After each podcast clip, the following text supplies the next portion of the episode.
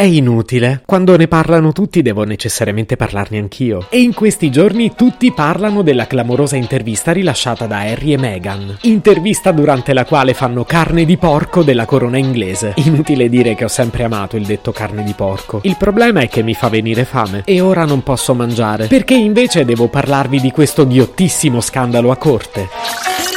Se potevi cambiarmi il carattere, nascevo Ward.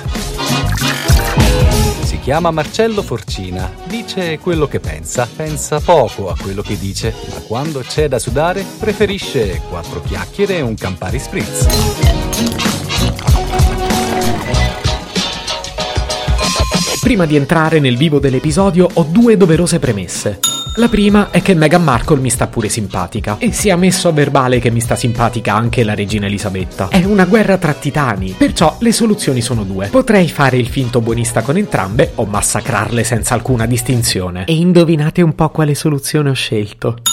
E due, non ho assolutamente visto l'intervista, ma come fanno tutti i bravi giornalisti, ne parlerò lo stesso. Non ricordo più dove ho messo la dignità. Qualcuno l'ha vista in giro?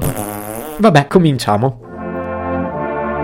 Se Meghan fosse stata italiana probabilmente l'avrebbe intervistata Barbara D'Urso, ma per fortuna vive in America e perciò a intervistarla è stata Oprah Winfrey. Ma ci tengo a sottolineare che anche se l'intervista non è stata fatta con il cuore e non c'erano sfere rosse o verdi, il tresciume non è mancato lo stesso. Raga, sono volati gli stracci. La CBS ha venduto l'intervista a Harry e Meghan a 80 paesi nel mondo. Finora l'hanno trasmessa in 18 e siamo già a 50 milioni di spettatori. E quindi 50 milioni ficcanaso hanno sentito la versione di Harry e Meghan, versione che essenzialmente accusa la corona britannica di razzismo e di scarsa ospitalità. Roba un po' grave se vogliamo dirla tutta. I due hanno a lungo tracciato un parallelismo drammatico tra la loro storia e quella di Lady Di. Posso solo immaginare la tachicardia della regina Elisabetta, anche se sappiamo che la regina è eterna. Ma stavo leggendo un articolo e la cosa che più mi ha impressionato è l'atteggiamento estremamente naif di Meghan, la quale avrebbe dichiarato All'inizio non sapevo cosa significasse davvero sposare un membro della famiglia reale. Si può dire che del principe Harry non sapevo quasi nulla.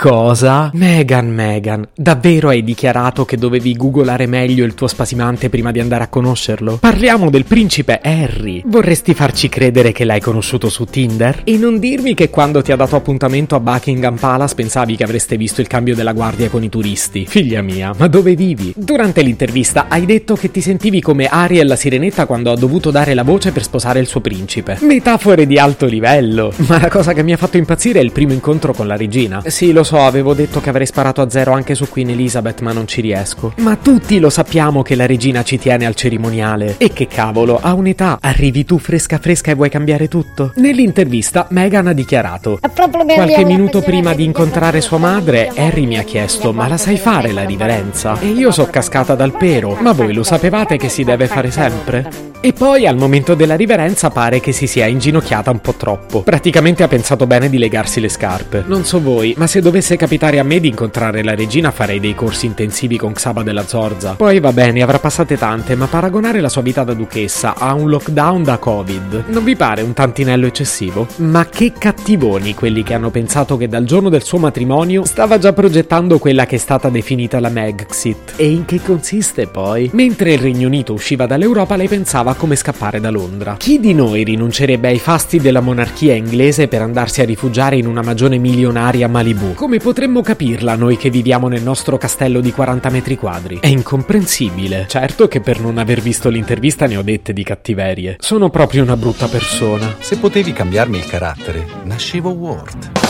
Un podcast inutile, effervescente e tossico, come una pasticca di mentos in una bacinella di Coca Zero. Questa serie è disponibile su Spotify, Apple Podcast, Google Podcast, Spreaker e sulla radio online futuradio.it. Stelline, recensioni e follow sono molto graditi. Per due chiacchiere con Marcello e aggiornamenti sui prossimi inutili episodi, segui il canale Instagram chiocciola nascevo Word oppure cerca su Telegram l'account chiocciola Marcellogram.